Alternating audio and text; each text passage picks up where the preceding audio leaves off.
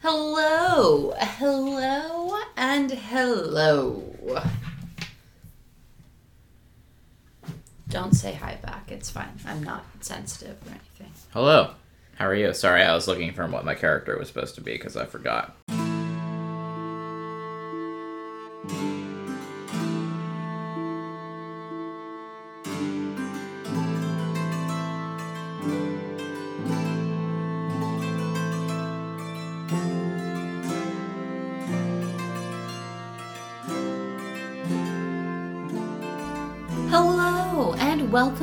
Chronically Narnia, the podcast in which my co host and I discuss the Chronicles of Narnia chapter by chapter.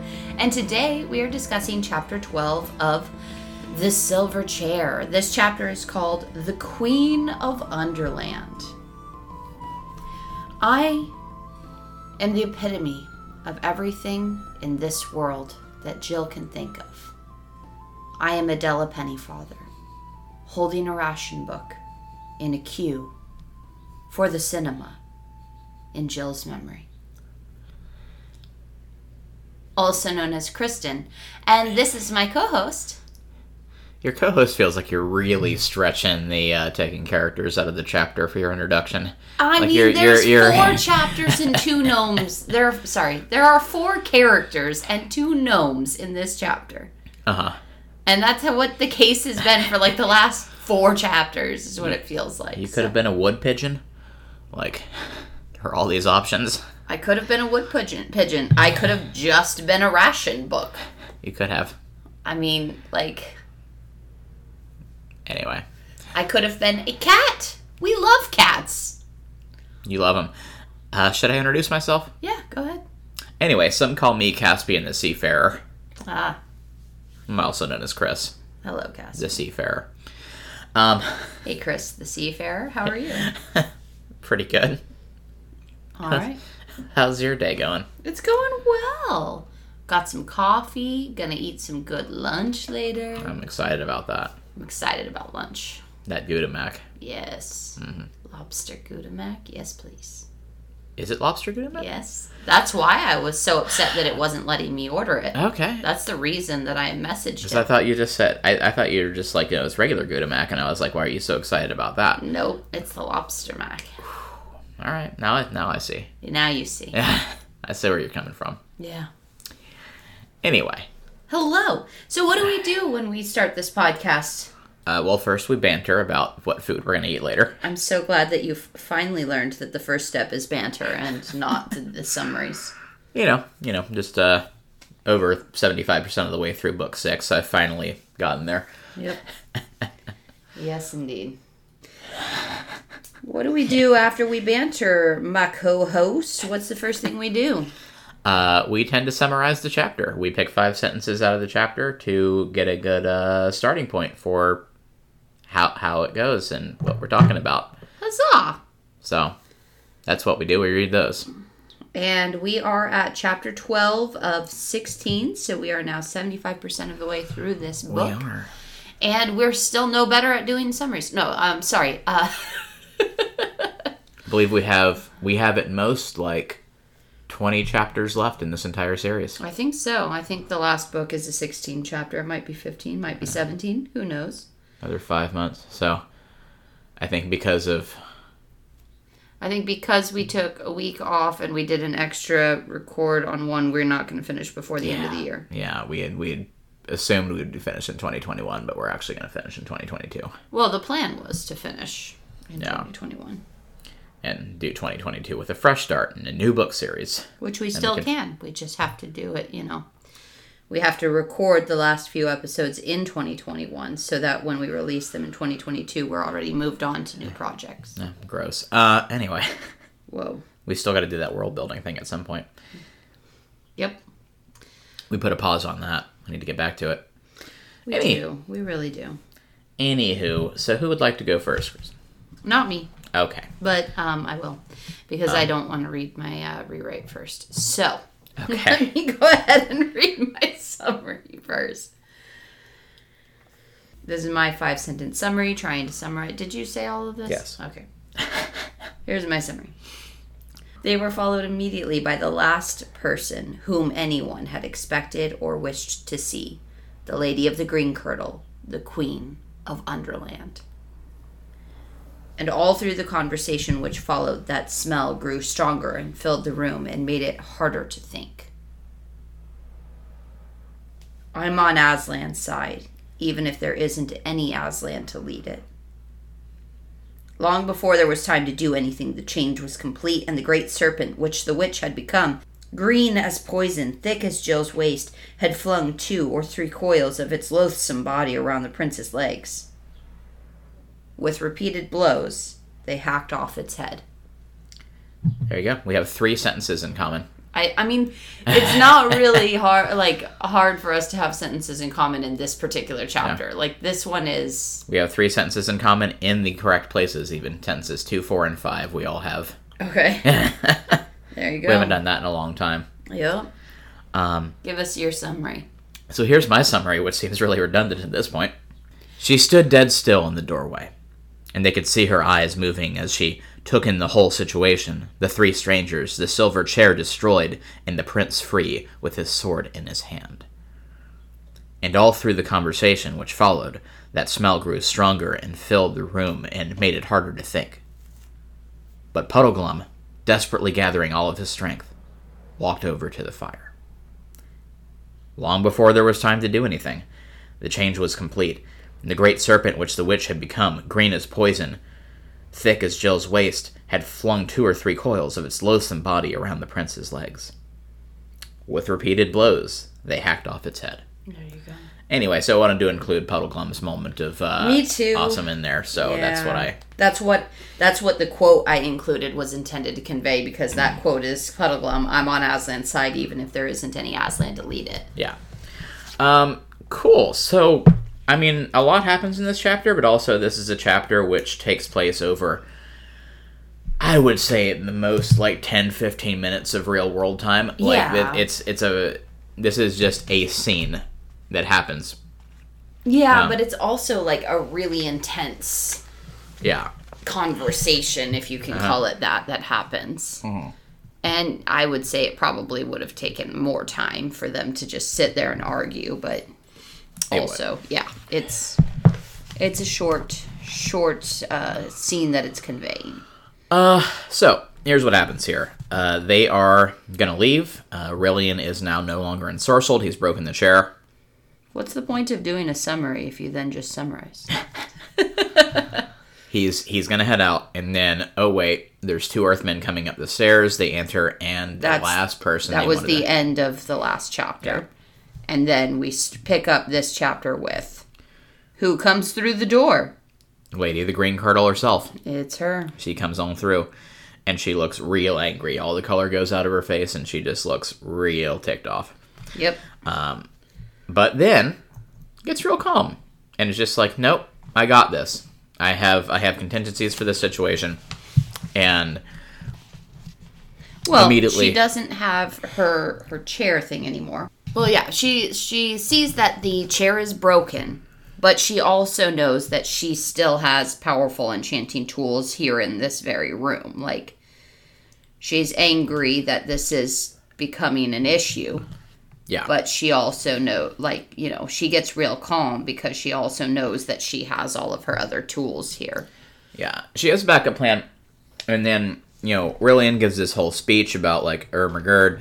You're the one. Yeah, he starts by saying Ermagerd. It's right here in the book. uh, and he's just like, in very flowery speech, is just like, yes, you're the one who's imprisoned me. I'm free of this uh, binding and this spell that you've put on me. I'm a head out. I bid you, you know, give us passage, give us a guide out of here. We're leaving, etc., etc. Which is his first mistake because I mean, I mean, Yeah, Appreciate- his first his first mistake. The first mistake Rilian has made. well, now that since we've known him in the book, Okay. but I mean, really appreciate his level of self control, but also he just came out of being ensorcelled for the past ten years. Like he's learned, he spent a decade underground being uh, held captive by this witch, who he is aware is the same person who killed his mother and like is the subject of his vengeance. He well, he doesn't. I disagree with that. I disagree that he's uh, he's fully aware of that. I think that he may suspect it, but I don't think he's actually put it together until the end of this chapter. Yeah, possibly. But Because anyway, at the end of this chapter, he says, "I've been enslaved to my mother's slayer." yeah. Well, he yeah, but he, he, puts is, it together in this chapter, but I definitely don't think that he knows it right here as she walks in the door.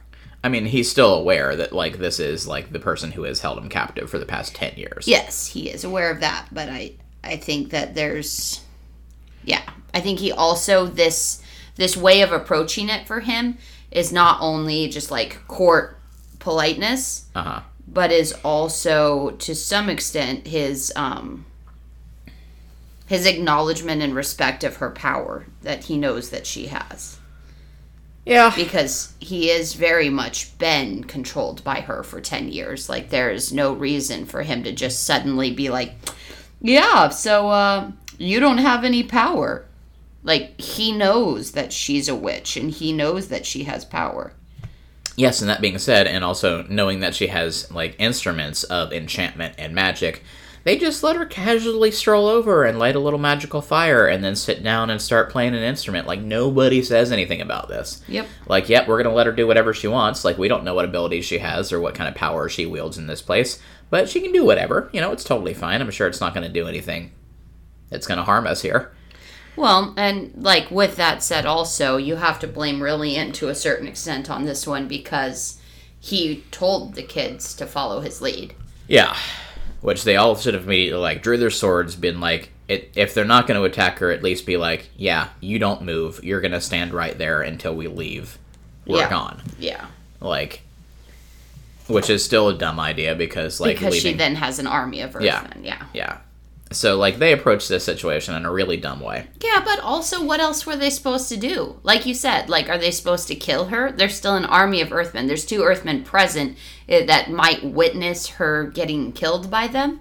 Take her with Like- you. Like hold her at sword point and like march her out and like take her as a hostage as you escape. That's ensuring the Earthmen aren't going to attack you. Like there are ways of getting out of this that don't involve them being stupid. Um, anyway, so she wanders over, throws magic dust in a fire, um, and turns it green. Uh, and then sits down and starts playing uh, some sort of mandolin-like instrument, playing this sweet hypnotic song. Yep. Uh, and then she starts making them question uh, everything about their entire reality. Yes, she is the witch of gaslighting. Yes. Uh, almost quite literally as she's lighting this fire. Yes. So she does this, and we have this very long exchange um, that I don't want to read like all the excerpts out of, but it's this really long conversation between the witch and the three of them, where she's basically making them question everything and being like, "Oh, you're from Narnia. Where's that? It's from the Overworld. Where's the Overworld? How do you get there? That's a silly concept, etc., etc."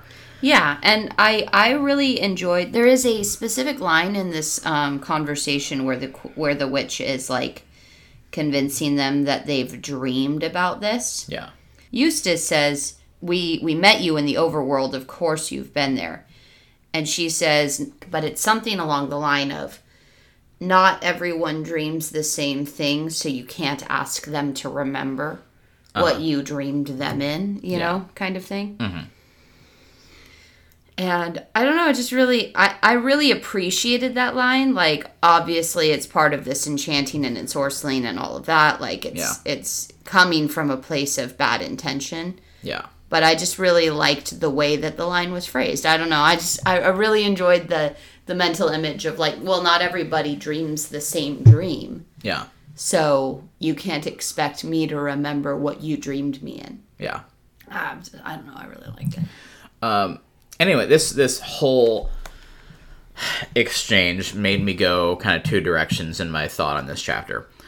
The first one is Plato's allegory of the cave, Okay. Um, which, which you're familiar with. I'm I am sure. familiar with, but And- let's tell our audience about knowing about the fire and the shadows. Uh, yeah. So I I would have to do my refresher on Greek philosophy to to remember exactly what point Plato was trying to get at. Um, I knew I know Plato was I believe probably talking about this idea that Aristotle uh, also talked about of the eidos, of there being an idealized version of reality that our reality is just a reflection of. But Plato's allegory of the cave is this idea that, you know, there's these people that are sitting in the cave and by firelight seeing all the the shadows of these things that are outside and being like this is their entire world and they see the shadows of trees and animals and whatnot playing against the wall of the cave and saying well this is what the world is not realizing that those are just a poor reflection of what actually exists Yes, it also has to do with someone trying to describe to them that which is causing this. yeah Trying to describe the fire, trying to describe the trees, trying to describe that which is casting the shadows. yeah And the people who only have ever experienced the shadows not being able to grasp that or conceptualize of the reality and challenging the person who's describing reality to them, being like, no, that doesn't make sense because this is what we see and experience. Yeah. Uh, and so that jumped out at me immediately. But also, this is. This whole conversation is apologetics. Yeah. Uh, because I, I, I really. I mean, I can't say this for sure because I've never spoken to C.S. Lewis about this chapter. Uh, but I'm almost positive what he's getting at here is, you know, Narnia is an allegory, of course, for heaven here. And, like, the idea of, you know, God's greater reality and, like, the, you know, the, the, the true existence beyond, like, the fallen world, etc., etc. Where you have this, uh, character who's very, like, devilish or, you know, this deceiver who's trying to be like, oh no, this reality that you're in, that's all there is. Like, here in you know the underworld this dark place that's all that exists and you're silly for thinking there's something beyond that that's better Yeah. and that's uh you know kind of lewis's children's version of apologetics of being like you know these are arguments that the you know non-believers are going to use and being like oh yeah you believe in jesus? Tell me about him. That's a silly idea etc and you know heaven where's that? How do you get there? Like these Yeah. these questions designed to make the idea of faith seem silly or pointless. Mm-hmm. and you know that comes to a head in puddleglum's assertion at the very end of this being like well even if it is silly i'm still going to believe in it. Because it's a better world. yeah. And like So what is that teaching children though? Because that's very much like the uh, like Pascal's wager. yeah Like and and I don't feel like Lewis in in the theological texts of his that I've read is very much someone who would just be like, yeah, Pascal's wager. That's why I believe. yeah He doesn't strike me that way. But at the same time, I think Lewis acknowledges like the ultimate need for faith because like to someone who doesn't believe, you're never going to logic the existence of God. Yeah. Like you you cannot come with mathemat- come up with mathematical proof that God exists or anything like that. And at a certain point you have to take things on faith, which I think is his argument here. Mm-hmm. Being like, yeah, we can talk about it all we want and say we've seen these things and experienced these things, but we're talking to someone who's arguing against their existence. And so at a certain point, you just have to be like, well, yeah, I think it's a better world, so I'm going to believe it regardless of whether you think it's dumb or not Yeah. which I think is kind of in line with his theology. I know he gets very deep into a lot of apologetics and and talking about why the idea of God makes more sense than the idea of not being one. Uh, but there is still a certain element of faith there, Yeah. um, which is of how we arrive because this whole conversation is them struggling and them, you know, they have these breakthrough moments, like where Jill remembers, oh yeah, Aslan, and brings Aslan up, and that gives them like a moment of clarity. And we have like, of course, the powerful sorcery of Puddleglum, Yeah. uh, who is fighting really, really hard here. Well, and that's and that's another thing I wanted to talk about because we've we've kind of like jokingly said, but also haven't been proved wrong that uh-huh. Puddleglum is magical and that he is in, in, enforcing some kind of magical protective power over them Yeah. in all of these things that he says. Oh well, these are all the things that could probably be going wrong and Yes. he is very much like jinxing those things from happening. Yes. And he does that again here, very specifically, saying things about her world versus. But yeah, like Puddleglum is very specifically fighting against and like using his his magic here when he finally does stand up because we have this whole conversation about Narnia, whether it exists or not, the sun, whether it exists or not, Aslan, whether he exists or not, and then finally Puddleglum comes out and has his little heroic moment. But Puddleglum is arguing with his magical sorcery. He's fighting in the same way that we've known him to protect before. Yeah. And then he actually takes action. And that is that is the the moment where he steps up and does something. Uh huh. And it's really cool. Before that happens though, I wanted to talk about the Lady of the Green Kirtle arguing the idea that, you know, what is the sun? You see, you can't even describe the sun without using terms of something that's in this room. Like they say, oh, we'll see the lamp here. Imagine that, but high, like larger and brightening, brightening the whole world, and on the surface up in the sky. And she's like, what holds it there? Look, you can't even argue. You can't even explain to me what it is you're imagining. Like you've taken something from this room Yeah. and made it in your imaginings to be this big thing. Which I mean, like there's a certain amount of logical fallacy there to begin with, but also like I don't know, it, it- like you were saying, it's here's an argument that is frequently going to get used against people who are trying to describe a faith moment or something like that and being like, yeah, well, you're just thinking about something else and you're attributing qualities of it to this other thing. I mean, here within the chapter itself, there's also this is also like a failing of like their language abilities, because I feel like it would be it's pretty. I could describe the sun without comparing it to another thing, Yeah. so I feel like this is just them failing to uh, make a good argument. Yeah. I mean, but they're being enchanted actively, so you Uh-huh. can't hold that against them. They're also children. Like if Yeah. If your seven year old nephew had to describe the sun to somebody, I don't I don't think he would get much better than that. Uh, I feel like he'd come up with a really weird metaphor that everybody would just be like, "What?" Uh, He would probably thinks that- describe it in terms of a Pokemon is what the actual the actual reality of that situation is. That's just how he perceives reality. Everything relates to Pokemon. Um, yeah. So they have the this whole back and forth, and I was gonna get into Puddleglum uh, and his sorcery because what it made me think about uh, a little bit was we haven't we haven't really had a Star Wars discussion on the on the pod in a while. Tell me more.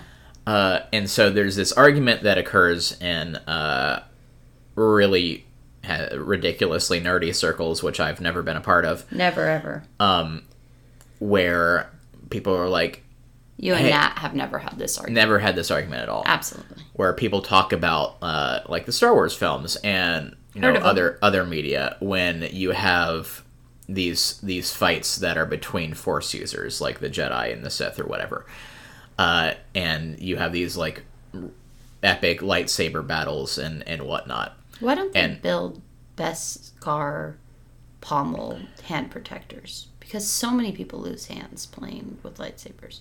Uh, totally, Playing, you know, playing, fi- fighting, fighting with lightsabers. uh, totally a thing in the extended universe that I'm not going to go down that rabbit hole. But Okay. um, anyway, you you see all these fights that are mainly just like sword fights between like these wizards, and people have raised the question of these are people with magic powers of like telekinesis and things like that, and like why do they fight with swords so much?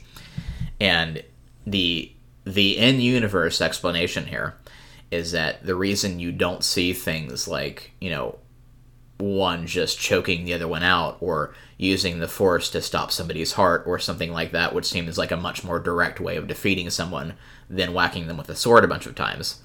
Is the reason that doesn't happen is because when you have a fight between these two powerful force users, what you're seeing is 10% of the battle and 90% of it is all mental mm-hmm. and they're doing so much work in their heads to raise up their defenses against the force and anticipate what the next person's move is and you know make sure that the other person doesn't have a moment to try to cast like a force choke or something like that and it's like this huge mental battle that's like underneath the tip of the iceberg from the sword fight. Mm-hmm. And I feel like that's a great analogy for what's happening here between Puddleglum and. Uh, she doesn't have a name. She never gets a name. Yeah, She's just the lady the of the Green kirtle. Yeah. Yeah. Uh, where you know he is going to go up and kick over the, the the fire and break this enchantment, but before this, they have this incredibly like neck and neck mental battle of him trying to cancel out. He's casting counterspell. Because Yeah. I got to throw my D and D metaphors in here too, uh, and trying really hard to fight against this. And also, I think it's worth pointing out that in a very strict definition of the term, Puddleglum is the only true Narnian in the room Yes. because In a very strict definition, he is. That is correct. yeah, because Rilian is descendant from the Telmarines And and some Star Lady. and some Star Lady, Yeah. and so he is the only actually native Narnian creature, Correct. which I feel like Is very important, Important. because it um, it has a definite, distinct difference in his relationship to Aslan. I feel uh huh like I think that that's an important distinction. I think that that's something I didn't even notice, and as soon as you said it, I was like, yes, that's yeah it has it has i mean a lot of it i'm sure has to do with age and and maturity and all of these other things but also puddleglum is the only native narnian he is the only one who's got that kind of direct descendant creation mm-hmm. relationship with aslan here in narnia. Yeah. yeah i like that. I think that's important too. He's got this inborn connection to the land that is not letting him forget it. Yeah. Well, and I mean, he is he is a mud man basically. Like he smokes the mud. The Narnian earth is in his body. Like Yeah. Which, though, you have to counter that by saying, why is it so easy for the witch to make Jill forget, like, Earth? And, well, like, she's her not own world? here though. Like Yeah. if she was here, it would be a different thing. But Yeah. like Jill is outside her own world, Yeah. and we've already established how easy it is to forget the other world when you're not in it. Yeah.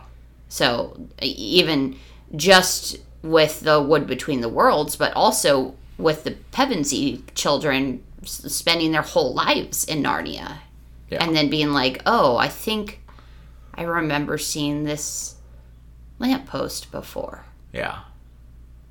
And then wandering back into our world when they were chasing the white stag at the end of the Lion the Witch, and the Wardrobe. Like, Yeah. so we've established how easy it is to forget the other world when you're not in it. Mm-hmm. And that, I mean, I think that's very reflective of the human condition. Like, I can't remember what I needed in this room when I walk through the door to the room that it's, you know, like I can't, I can't remember what it is that I like was trying to do walking from one environment to another. Yeah. Oh, I gotcha. Uh, so anyway, we should continue talking about the the actual plot here. Yeah, so um Puddleglum gets to be heroic. This is the I mean, he walks over and s- he's basically fighting, resisting her, and what he does is he starts casting his magic spell. So Puddleglum gets gets up, walks over to the fire, and sticks his foot in the fire and stamps out the fire. He gives himself pain. He puts out some of the fire, not the whole thing, but like the smell starts to go away and be replaced with the smell of burnt marsh wiggle. Small point of order. Uh, C.S. Lewis doesn't know how ducks work uh, because he mentioned the Puddleglum's feet being uh, webbed and cold blooded like a duck's. And, and no, ducks are warm blooded. he says that ducks are cold blooded. Uh huh. Well, the feet, though, like the point here is that it would not hurt the marsh wiggle as much as it would hurt a human. Like that's the point he's making here. Uh huh. But either way, it smelled very largely of burnt marsh wiggle, which is not at all an enchanting smell. And Puddleglum comes back, bucks it up to the queen, and just says, you know, Suppose this black pit of a kingdom of yours is the only world, where it strikes me as a pretty poor one. And the four, uh, and he also says, you know, if we're just making this all up, the four, but four babies playing a game can make a play world which licks your real world hollow. That's why I'm going to stand by the play world. I'm on Aslan's side, even if there isn't any Aslan to lead it. Also, he says in his little spell binding, um, so thanking you kindly for our supper. If these two gentlemen and the young lady are ready, we're leaving your court at once and setting out for in the dark to spend our lives looking for the overland. And this Yeah. is his little spell. Not that our lives will be very long, I should think, but that's a small loss if the world's as dull as you say. As dull a place as you say. And that, like, Puddleglum drops the mic right there. yeah, like Puddleglum comes up and it's just like, not only are you not gonna win this, but I'm coming back stronger with my magics and I'm gonna get in your face about it. Yeah. And immediately the witch turns into a snake. Yes. And like she as soon as as soon as he starts spinning this, she turns into a snake. Yeah. I also we'll get more into this like as the book ends. Uh for sure. I am also not upset about it, but I find it curious how Puddleglum just gets way more character development in this book than like either Jill or Eustace do. like ostensibly it's a book about these two human children from Earth who come to Narnia, but Puddleglum has like more character moments than either of them combined. Yeah, it does Um, feel that way, doesn't it? Yeah. Yeah. So Puddleglum is the main character of this book, let's be real here. A little bit, yeah. Anyway, Hey, at least there's a main character in this book. this one I can identify him. at least this one has one. Uh, so she turns into a snake. Yes, the Lady of the Green Kirtle turns into a snake. There's a full paragraph of description of what this looks like, but you know, to be clear, it happened so quickly Yes. that there was only just time to see it. Ermagerd, is the snake. She was the snake the entire time. We knew it. Crazy. Um, so she wraps herself around Rilian and tries to pin his arm down, but he gets his arm out. And then Eustace and Rilian and Puddleglum all draw their swords and throw their like start swinging at her, and only two of them are mildly successful in doing any mm-hmm. damage. But she starts to loosen up her grip, and then they just go at it and hack at her, hack off her head. Yep. And this is the scene from the cover of my book. It is. That's uh, Rilian wrapped up. We finally know who that is. Got the sword out. Whack whack, Whack, whack. hack hack. Hack, hack. uh, and is doing it from the other side. Eustace doesn't actually accomplish anything. It does not seem that way. he, sw- he takes several swings. Meanwhile, Scrub and Puddleglum had drawn their weapons and rushed to his aid. All three blows fell at once. Scrub, which did not even pierce the scales and did no good on the body of the snake. Yeah, you tried. Yep. What's what's what's Jill doing during this scene? Well, uh, let me see. Jill had very wisely sat down and was keeping quiet. She was saying to herself, I do hope I don't faint or blub or do anything idiotic. Yep. Yeah, I, I wrote oi in the margin next to that right there. Uh huh. Just oi. Uh huh. Great. She very wisely decided to sit down and be quiet. Yeah. Love love me a quiet woman. I I still understand why you were so excited about Jill Pole as a character in this book. Oh, I don't get it. frustrated even more now because I remember her being so great. Um, yeah. Yeah. I don't know. I'd say Lucy has more going for her than Jill at this point. Well, Lucy's always going to have more going for her than yeah, Uh huh. because yeah, Okay. Lucy is awesome, and Lucy's the Holy Spirit, so Yeah. Well, she didn't blub or do anything idiotic though. So. she absolutely didn't, and neither did Jill. Jill sat quietly, anyway, so but but Ding Dong, the witch is dead. Ding dong, the witch is dead. Um, and Rilian says, My royal mother is avenged. Yeah. This is undoubtedly the same worm that I pursued in vain by the fountain in the forest of Narnia so many years ago. Mhm. He, all these years, I have been a slave to my mother's slayer. So, this is the moment where he realizes fully what's been going on, what we knew already based on Jill's statement to the Parliament of Owls, but we've confirmed it, and now Rilian finally knows. Yeah. Mm. So I I want to mention here before we finish up again the really annoying way in which Lewis tells his antagonist or villain stories. Can we also continue on the topic of the way he treats women? Yes. You would you like to share? Well, I mean like in in this whole thing, I'm so glad that the witch took the her her serpent form at the last. It would not have suited well either with my heart or with my honor to have slain a woman. Yep. Like bro, bro, Even bro. though she kept you like tied to a chair for 10 years and like was going to use you to overthrow a kingdom and Uh, yeah, killed your I mean, like, and- yeah, no, you. She murdered your mother. Like she, Aslan, Aslan ate the White Witch's face off. yeah. Like, can we can we talk about like that? It's okay to kill villains even if they happen to have lady parts. Like, come on, like. It would not have suited my honor or my heart. Really? Yep. He's just Really? too chivalrous and even then after all this time. immediately, but look to the lady, and he meant Jill. Damsel, said the prince, bowing to her, you are of high courage, and therefore I doubt not you come from a noble blood in your own world. Like,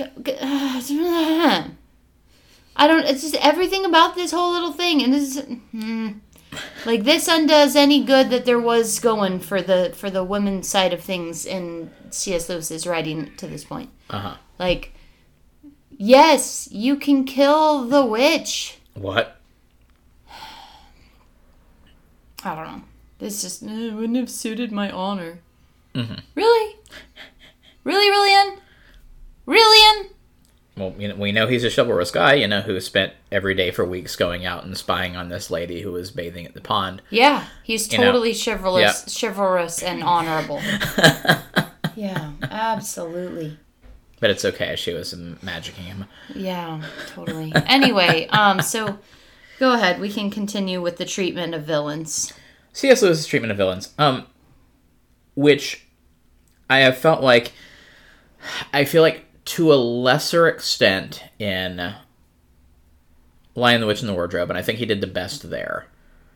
Um, and I would say to a certain extent in um, Horse and His Boy, although even then, this issue applies where, for the most part, the main characters of the book have zero interaction with the antagonist of any kind.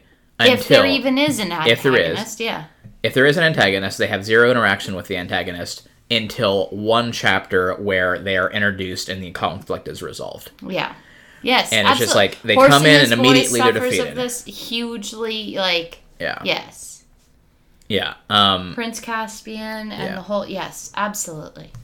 so they like they very briefly appear and then immediately they're defeated. Yeah. And like it never feels like it's earned.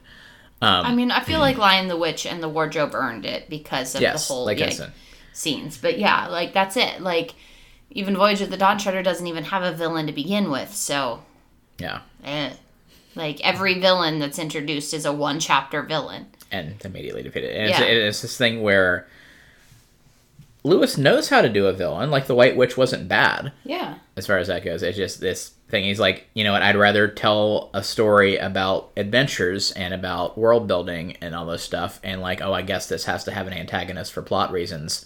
So here's one that we're gonna put in one chapter, and she's immediately defeated. Yeah. It just feels like they. It feels like they don't accomplish anything because there wasn't any weight behind any of her actions. See, but we do get a lot more of her story in this one than, like, say, Rabadash's. Uh-huh. Like in this one, we get this the backstory of the the witch at the water that the prince fell in love with, the queen dying by this snake. They Yeah. meet her on the road, and she deceives them into going to the giants. Yeah. And then we have this whole scene with you know her bardic inspiration and charm person music, like Yeah. and so we have to get through all of that but yeah i don't know um it is it does feel like there could be more to that story but also when you're telling a story like this where your whole goal is to go find the kidnapped prince if you only have one scene with the villain who kidnapped that's fine because it's a kidnap rescue story. Yeah, I guess so. That's kind of the idea. I just. Yeah, sure. I'm just splitting hairs at this point. Yeah. Um, mhm. I mean, but like, yes, it, she could have been handled better, but also Anyway, so now they're going to escape, and cool. probably. That's the chapter. Yep. Is there anything that we need to touch on that we didn't talk about? Um, Other than Lewis and his female issues. yeah, I mean, there's that. There's also like the the smell of burnt marshwiggle, which isn't particularly enchanting. I find it interesting that they've put so much effort into like calling him a frog, and all of these different like Uh huh. critters, and then everyone keeps calling him frog like and a frog, and he like goes and sticks his foot on a fire. Yeah. I don't know. It just seemed like mentally and mental image of like this frog in a fire, but he's he's not. Yeah. He's a marshwiggle, He is. Not a frog. not a frog. He's a respectable. Not not a frog. I'm a respectable. Yes. Respectable. Should we go into our next segment then? Sure. Let's go into our next segment. What's that? That is baseless speculation, or is it our rewrites? Gosh, Kristen, how many episodes of this podcast have we done? How many have we done with your baseless speculation thrown into them? Uh, two, almost two books worth at this point. oh, okay. Um, so anyway, our next segment is hashtag Narnia Chopped and Screwed, where where we go back through the chapter and find five more sentences, which we use to tell our own story with the words of the chapter. Cool. It's a creative exercise and it's fun. It is. Uh, you times. said you did not want to go first with your rewrite, Yep, that's why I went first with my summary. So your turn. so I will go ahead and do my rewrite really quick. I'm going to tell you it's not great. I was trying to leave it open ended, but here we go. Look to the witch. He meant Jill. I cry you mercy, little brother, laughed the witch. You couldn't have heard a lovelier laugh. She was very angry because she could feel enchantment getting hold of her every moment. But he knew it would hurt him badly enough. And so it did. Wow. That's a lot. so, So this is uh I, I wanted Jill to be a character in this chapter, so I turned her into a character. there you go. Uh, and you know, her becoming the antagonist instead somehow. That Yeah, that's my- what happens to strong women. Yeah. They just get written in as the antagonist. Yeah. So there's mine. Even you can't escape. All right, here's my rewrite. Um, just gonna let you know. This one is about a cat getting attacked by a snake. telling you that up front because it might be confusing when I read it. okay. Have you ever seen a cat? I love cats. This is undoubtedly the same worm that I pursued in vain by the fountain in the forest in Narnia so many years ago. Why, there it is! cried the prince. The prince caught the creature's neck in his left hand, trying to squeeze it till it choked. That's a cute little story. Good job. You poor little cat. Thanks for that. You're That welcome. Cool. We You're don't, welcome. we don't do cute stories often enough. I like that you think it's cute. Yeah. Uh, cool. So that was Narnia Chopped and Screwed. We can now go into our last segment. Baseless speculation. And that one is because I haven't read this book before. I don't know what's going to happen, though I feel like at this point we're mostly through the plot. And it doesn't have a lot more surprises in store for us. Which I've is, heard of plot. Yeah. Has Lewis? Um, anyway. and at this point, it gets harder and harder to baselessly speculate about what's going to happen next, but I'll try anyway. Um, so for this one, I really, as I mentioned, gets harder and harder as it gets uh, toward the end of the book, just because we start tying up plot ends and it's hard to really come up with anything that's sensible. Uh, my only real thing I could come up with with this chapter, like squeezing the water from a stone, uh, was that hey, the Wicked Witch, Wicked Witch is defeated. We still don't know have a name for her. I'm gonna call her Suzanne. Um, Suzanne, huh? Suzanne. It's like the dark version of Susan. it's uh, who Susan becomes after she goes to college in America and gets too educated. Oh, yeah. Um, anyway, uh, she gets defeated. I'm just gonna say that uh, the Earthmen, this army of mole people that she has doing her bidding, are somehow bewitched or ensorcelled in the same sort of way that the Dufflepuds were, uh, and when she dies, whatever enchantment she had going on them is going to end. Now, whether or not they're going to look different, I don't know. They all seem to look various uh, in various ways of like being mutated and deformed and whatnot with their giant feet and their horns and whatever. Um, so it definitely seems like they're they have mutations versus being separate races of underground folk. Uh, whether that's going to change, I don't know, but I think now that she's dead, they're going to have their senses again and be like, hey, what the heck were we doing for all these years? Uh, and they're not going to be hostile anymore because I don't think it's going to make sense in the next three chapters for them to have to fight through an army of Earthmen to get out. Yeah, Yeah. probably. So they're they're He's just got to get out in three chapters, though. Yeah. Uh, so they're not going to be hostile. What I do think is going to happen is they're going to go to the surface and they're going to surface somewhere near Harfang still, and they're going to have run-ins with the giants again because we didn't resolve that. Okay. Uh, we're going to surface near Harfang. Either the hunting party is going to be out looking for them or whatever. You but- don't think that they're going to go out through the mine to what to just come out, pop out in Narnia? This I gotta have something for this segment. I know. Um, they're gonna pop out near Harfang. They get confronted by giants, and you know they we, we think all is lost. But then the giants get overwhelmed by this army of Earthmen who have now her are grateful for being freed from the witch's influence. Uh, that are gonna come up and attack the giants and let them escape. Uh, alternatively, yeah, sure, they're probably just going to use the entrance that's right underneath the field in Narnia and pop right out. And just because everything has to be connected somehow, where do they pop out? I don't know. Um, Probably under the tower of the Parliament of Owls. Probably right there. Yep. Yep. They're gonna come up right through. it's gonna be daytime though, and they're all gonna be asleep. Yep. Definitely. And uh, we're gonna rudely awaken all the owls. Cool. Does Marsh does uh does Marshall does Puddleglum get a spot in the royal court though for his uh, place in this? Does he want that? Does he want to be an advisor? He's got to get some kind of reward here, unless he's just like Chewbacca at the end of Star Wars and he just doesn't get a medal for whatever dumb reason. Um. Yeah, I don't. I don't have much else. I, I don't know. I don't know where else we can go here in the three chapters we have left in this book. So, that's that's what I got. All right. Any thoughts? So my thoughts are.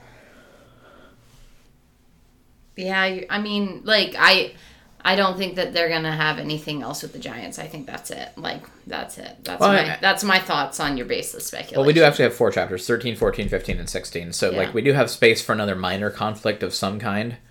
Uh, and it would be really boring for them to just be like, yep, well, we got to spend three weeks trekking back over the high tundra again.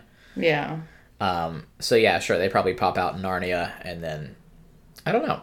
I don't. I don't know what we're gonna unfold over the next four chapters. One chapter's well, Jill and Eustace are gonna spend exactly one and a half sentences getting home. That's the that's the write off for them because that's how it goes. Uh, and Aslan opens the door and they're back at the school, and like all the bullies are gone because it's summer because they've been gone for three months. Um, and their parents are terrified. Um, yeah, I don't know. I'm just gonna say another conflict with the giants because I can't reasonably come up with another minor antagonist. Mm-hmm. Unless they do run into that giant centipede. Yeah. Maybe. Maybe they maybe it's a giant centipede. Maybe. Maybe it's like the the witch was actually a snake to begin with. Maybe she was. And that's there's like some giant centipede that is her great grandmother. Yeah. All little did we know that all of the witches in Narnia are actually snake people. Apparently, they're they're nagas, Yep. And they go to report back to Aslan, and Aslan's just like, "Yeah, you get like a D minus." Yeah. Uh. All right. Yeah, that's it. Cool. Thank you so much for joining us today as we discussed uh, chapter 12 of The Silver Chair. Next week we will be discussing chapter 13, Underland Without the Queen. So maybe how maybe we do have some enchantment over all of the earth people. And uh, yeah, in the meantime, if you want to let us know what you uh, think about cats, you can do that at Chronically Podcast on Facebook and Instagram, at Chronically Pod on Twitter, or you can email us your fan art of Burnt Marshwiggle at chronicallypodcast at gmail.com. You can also send us money at patreon.com slash chronicallypodcast and get nothing in return, you know, just because you're cool like that. If you'd like us to be able to do this full time, Nah. Send us a lot more gonna- money. Yeah, a lot. A lot. That's not going to happen anytime soon. Yeah. you have a If tagline? if you ever uh, if you ever have to attack a snake with a sword, do it successfully. And while your friends are doing that, just be wise and sit down and be quiet. Just don't bluff. Yeah, don't bluff or be idiotic. Thanks. Bye. Bye.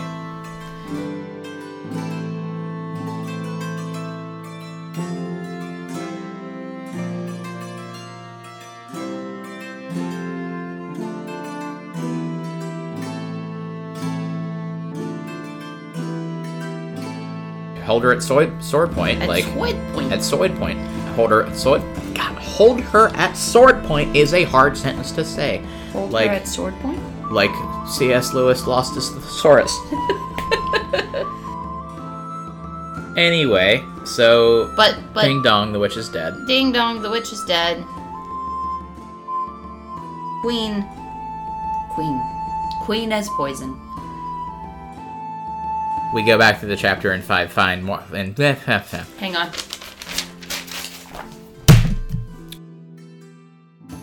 which small point small point of order. They were followed immediately by the last person whom anyone. That's one word. They were followed immediately by. Got the sword out. Quack quack. Whack whack.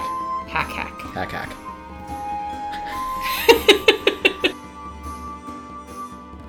she said. She's a- she, she stood dead still in the doorway.